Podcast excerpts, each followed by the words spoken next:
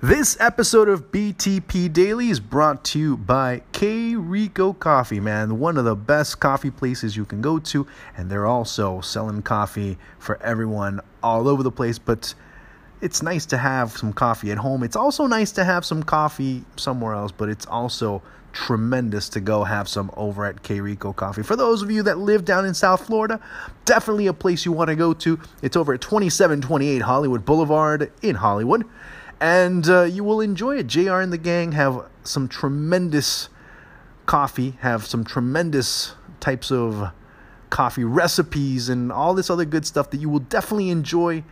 But more what you will enjoy, other than the coffee, let me be completely honest with you on this one, is the people. You go in there, you chat, they talk.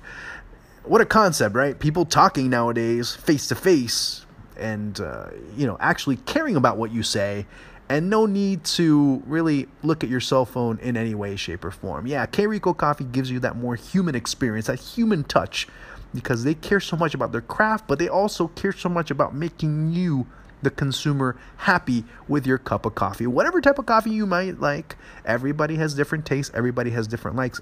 K Rico Coffee has it for you. K Rico Coffee. It's the people that make coffee good.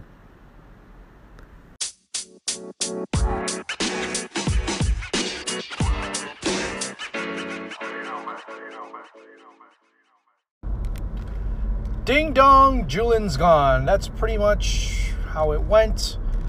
And it was a very weird four months in, in which not only did Julen Lopetegui burn bridges at Real Madrid, he also burnt bridges with the Spanish national team, which in turn burned bridges with Real Madrid, which in turn burned bridges with the Spanish FA. What a wonderful if you want to call it that, uh, tripartite affair, threesome for some, depending on how you want to look at it. One of those fatal type of attractions, if you will, where everyone had their little bit to blame because today in the statement Real Madrid comes out and, and, it pretty much says the the statement and, and I don't have it written in front of me right now. I don't have it verbatim. But the ideal was that we, the board, believe that the situation was disproportionate based on the amount of Ballon d'Or nominees that we had. Eight, which was historic in, in, in the history of Real Madrid, which was something that had never been, that had never occurred in the history of Real Madrid before. And the results that were being put out by the team at that moment. At, when you finish reading that statement, the bus not only just ran over Julen Lopetegui, it stopped, reversed, and run right by, right by, ran right back over him once again. That again is pretty much the state of things at Real Madrid with Florentino Perez.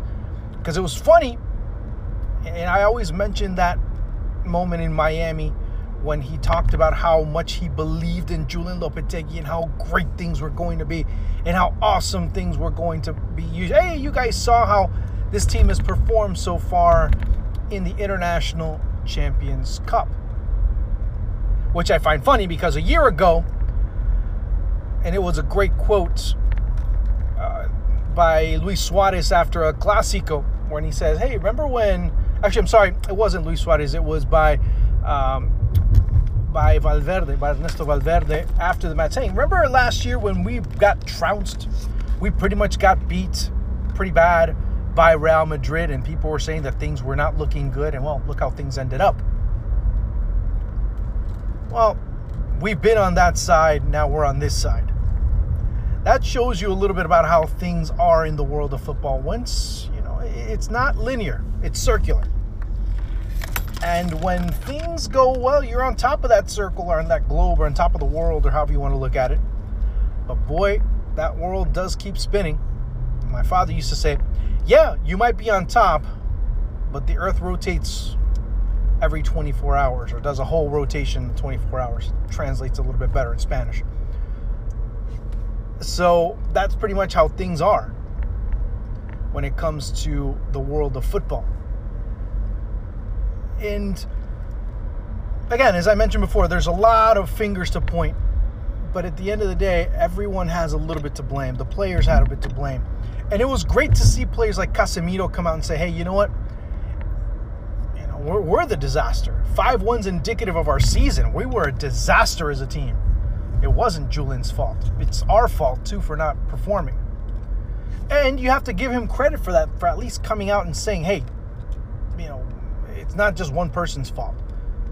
Yes, it was Lopetegui's fault because he tried to implement some type of logic.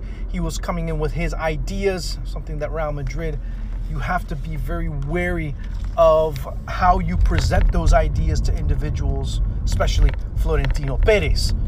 That's a big issue.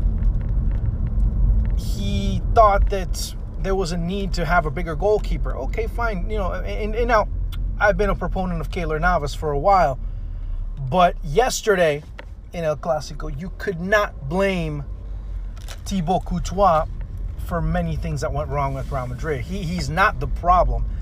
He comes in and he's in a great situation, and, and, and as I've said before, you know, it, it's very hard for any player, I don't care who you are, to say no to Real Madrid or to any big club for that matter. But for you know, for the sake of the conversation, we have to use the term or the the name of Real Madrid. What, what do you what do you expect? What what do you think of, of a player you know that's in a bad situation? What do you think of a of a coach that's in a bad situation? What do you think about a coach that's in a bad situation who on top the players aren't executing at the best possible level? What do you say? how can you perform? How can you react? How can you really bounce back if, if you've never really sold the dressing room with your ideas and your ideals?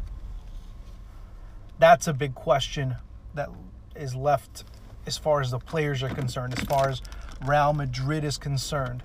You know, what what what could have been done better? I, honestly, I don't know. Things look promising, but it all stems of, of understood and absurd pride. That's what Florentino Perez said about the national team sacking Julen Lopetegui. And when you look at it in hindsight, you know, you have different fingers to point, but the biggest and longest one you have to look at is definitely that of Florentino Perez. You know, why did he have to negotiate then that announcement and say, hey, you know what? Let's try and make things a little bit calmer. Why do we have to announce him now? Why can't we wait until the World Cup for, for, for that to be done? And again, that's where Florentino Perez ends up meddling in one situation and finding himself in another. That's a very big PR hit for him. You know, you could say that he still has credit after winning three Champions Leagues, after the recent success that he's had as a president of a club that's been amongst one of the most successful, if not the most successful, in the past four or five years. So then a lot of questions have to be, you know, answered as far as it's concerned. Florentino has a lot to blame. Florentino came through and was able to make a lot of gaffes throughout this time. And mind you, results helped him. But again, the way that the results were acquired is another big question mark. The Champions Leagues weren't the most convincing wins. They were convincing enough, but I'm talking about the entire Champions League run itself.